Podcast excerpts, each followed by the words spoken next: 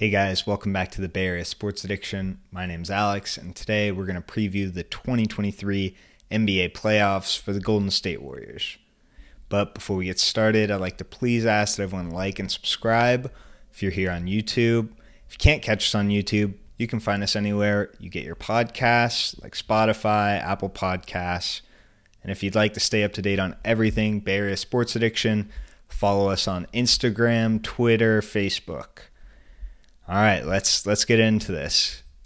The 6-3 matchup in the Western Conference, the, the Golden State Warriors at the 6 seed, the Sacramento Kings at the 3 seed. The Warriors are minus 300 favorites in this series. Obviously, they've had a, a an amazing track record over the past decade. And let's face it, the Kings haven't been in the playoffs for 16 or so odd years. Um, they have a few guys with playoff experience Harrison Barnes, Kevin Huerter, um, Domantas Sabonis. I don't even know if he made it on, on the Pacers, but uh, let's move on. the The Kings had the number one offense in the NBA this year at 120.7 uh, points per game. Golden State Warriors number two offense in the NBA, 118.9 points per game this is going to be a high scoring series, especially because both teams uh, were in the bottom half of the league in defense this year. Um, you know, according to NBA.com, the Golden State Warriors gave up 116 117.1 points per game, and the Sacramento Kings gave up 118.1 points per game yeah, these are going to be some high scoring games. It's going to be some fast basketball. Um, obviously, with Mike Brown, probably coach of the year, uh, former Warriors coach. He he's really taken this Kings team to another level. Obviously, they picked up Sabonis at the trade deadline last year for Tyrese Halliburton. It was a very controversial trade, but obviously it worked out for them. Um, and the Warriors this year have struggled on the road. Obviously, they are the lower seed in this matchup, so they're going to start first two games on the road. You know, at least if it goes to seven, four of those games are going to be on the road. But however, in the in the last ten games, the War- the Warriors have been really hot. Uh, they've been eight and two in their last ten. Obviously, given some of those games were against teams that weren't necessarily playing all of their best players. But over that span, an offensive rating of 124.2 points per game and a defensive rating of 110.8 points per game. That is significantly better than their averages over the entire span of the year. Um, and I think this is really part of the Warriors starting to integrate Gary Payton II back into the lineup uh, when he was returning from injury. And I think this could even, the Warriors defense could get even better incorporating Andrew Wiggins in uh, for 20 to 25 minutes a game. Uh, he'll be coming off the bench, but the Warriors haven't seen him since before the before the All Star break. Like the, this guy was the second best player both on both sides of the ball, offensive and defense, in the finals last year for the Warriors. So I think the Wiggins addition back is going to be very key to the Warriors winning this series. Um, some advantages and disadvantages for either team that I came up with.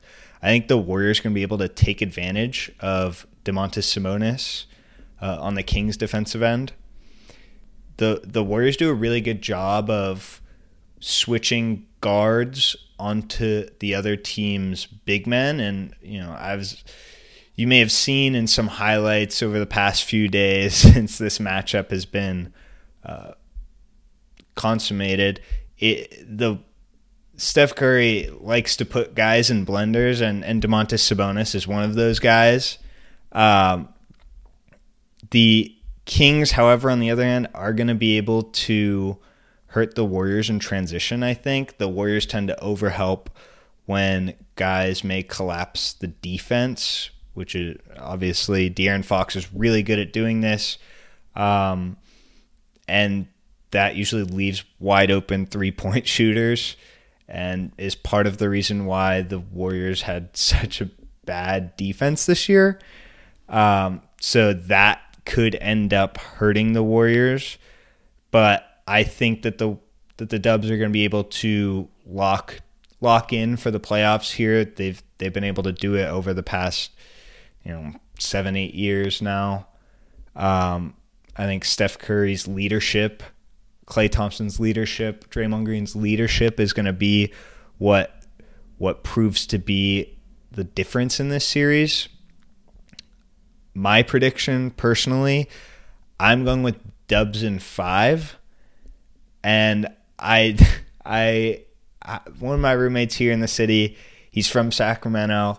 Um, and I know that the Kings do have a very strong fan base. It may not have seemed like that or seemed like that over the past 15, 16 years because they've not been very good. So I'm excited to see, you know, Golden One Center is actually going to be rocking.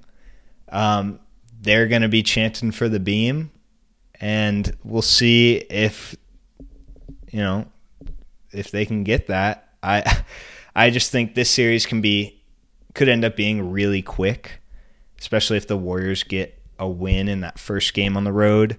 Um, I I kind of see it ending up like the Memphis series last year uh, in the second round.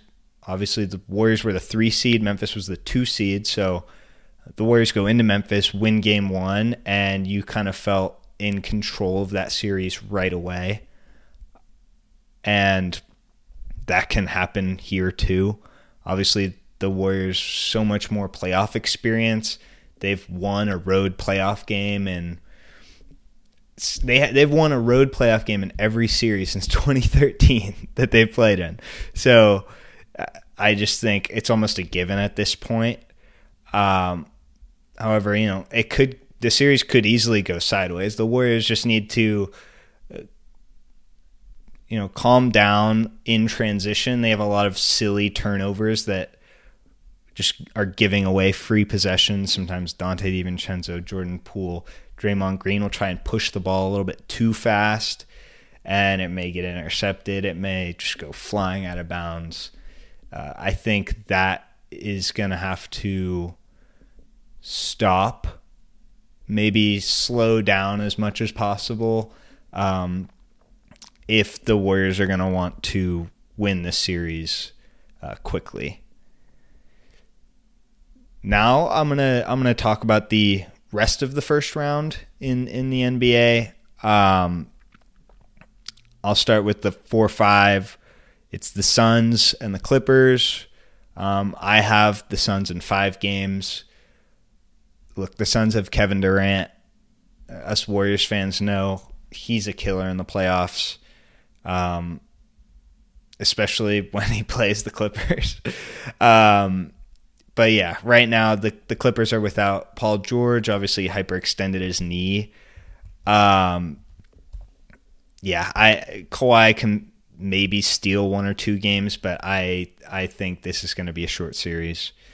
Obviously, just touched on the Warriors Kings 6 3 matchup. I have the Warriors in five games.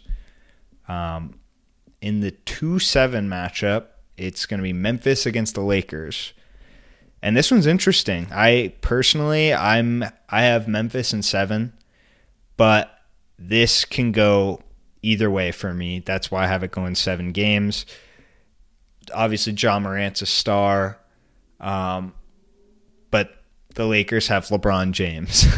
so the LeBron just steps it up for the playoffs. So I'm excited to see what he can do in this series against a young rising superstar like Ja.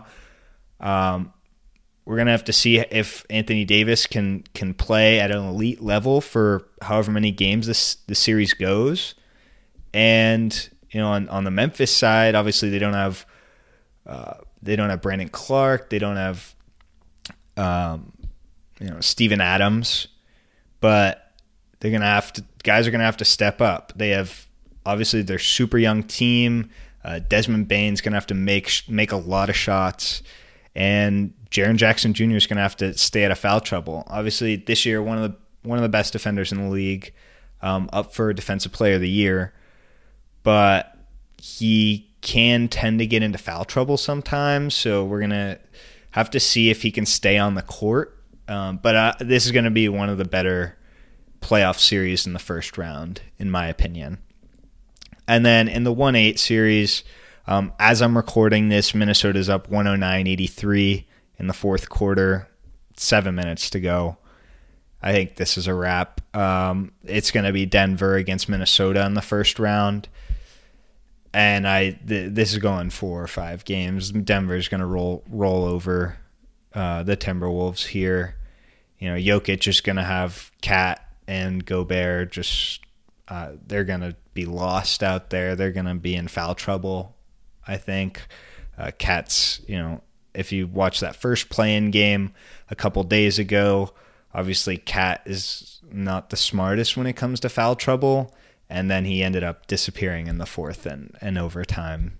And I think that that could be happening here. Um, the the talent disparity I think is just huge. You know, Anthony Edwards maybe he just had a bad game in that play-in game the other day, but I I don't know. I they might be able to win one game if there's a big Anthony Edwards game. Kyle Anderson's playing well, and and KAT goes off too. Um, I mean, they were able to to make it a really competitive series last year against Memphis. So we'll we'll have to see, but I, I think Denver's winning this one in quick fashion. All right, that's that's it for us today, and thank you all for joining, and we'll see you next time.